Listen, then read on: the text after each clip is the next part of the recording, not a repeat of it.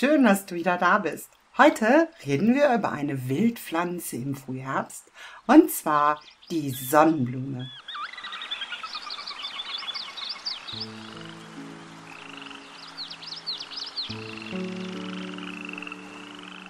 Die Sonnenblume gehört zur Familie der Korbblütler und jeder hat sie schon mal gesehen.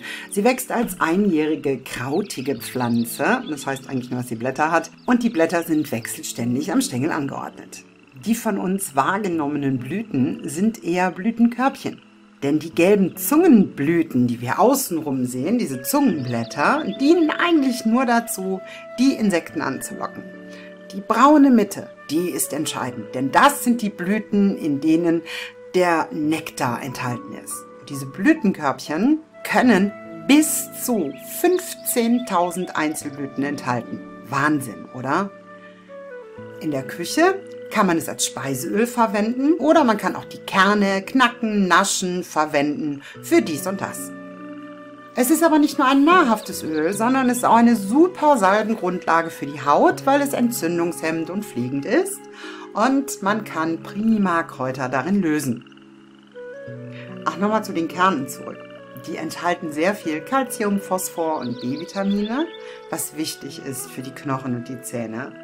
Und, das ist viel wichtiger, sie haben die gleiche Aminosäure wie Schokolade und sie hellen entsprechend die Stimmung auf.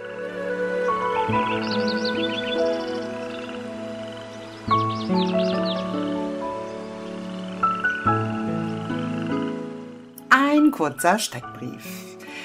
Die Sonnenblume gehört zur Pflanzenfamilie der Korbblütler, der sogenannten Asteraceae. Wissenschaftlich heißt sie Helianthus annuus. Verwendet werden die Kerne und das Öl die Inhaltsstoffe ist Betain, Cholin, essentielle Fettsäuren, Flavonglykosoide und Sapogenin und andere. Angewendet wird die Sonnenblume bei Hautentzündungen, Knochen- und Knorpelaufbau und gegen den Winterblues. Und die Eigenschaften sind entzündungshemmend, tonisierend, schmerzstillend und stimmungsaufhellend. Und wenn man die gelben Blätter abzupft, und sie zum Beispiel zu Getränken gibt oder noch schlauer ist und sie trocknet, kann man damit fantastische Blütenblätterbilder legen. Aber das machen wir mal in einem anderen Video. Ich möchte hier wirklich mal für die Sonnenblume eine Lanze brechen, weil die ist eigentlich viel mehr als nur ein Öl. Denn die meisten sind sich gar nicht darüber im Klaren, wie viele verschiedene Inhaltsstoffe richtig gut sind in der Sonnenblume. Nicht nur der hohe Anteil an Omega-6-Fettsäuren, nein, sie ist proteinreich. Sie enthält 19 Gramm Eiweiß pro 100 Gramm Sonnenblumenkern. Sie ist magnesiumreich. Ja, auch da sind 450 Milligramm Magnesium pro 100 Gramm Sonnenblumenkerne enthalten. Phosphorreich, da sind fast 700 Milligramm Phosphor drin. Das entspricht ja, dem Tagesbedarf in 100 Gramm Sonnenblumenkern. Zinkreich und vor allem beim Kupfer sind 100 Gramm Sonnenblumenkerne 150 Prozent des Tagesbedarfs. Ich finde, ab und an darf man sich da ruhig mal einen kleinen Snack gönnen. Kommen wir zu meiner Lieblingskategorie. Wissenswertes über die Sonnenblume. Als allererstes Sie ist ein Einwanderer. Sie stammt nämlich ursprünglich aus Nordamerika und wurde erst von den spanischen Seefahrern mit nach Europa gebracht. Hier war sie dann lange Zeit eine Zierpflanze und erst so im 17. Jahrhundert haben sie festgestellt, ach ja, die schmeckt ja lecker, da machen wir doch was Tolles draus. Und dann wurde sie als Ersatz für Schokolade in Kuchen gebacken. Und erst mit der Industrialisierung ging es dann los und aus ihr wurde Öl gewonnen.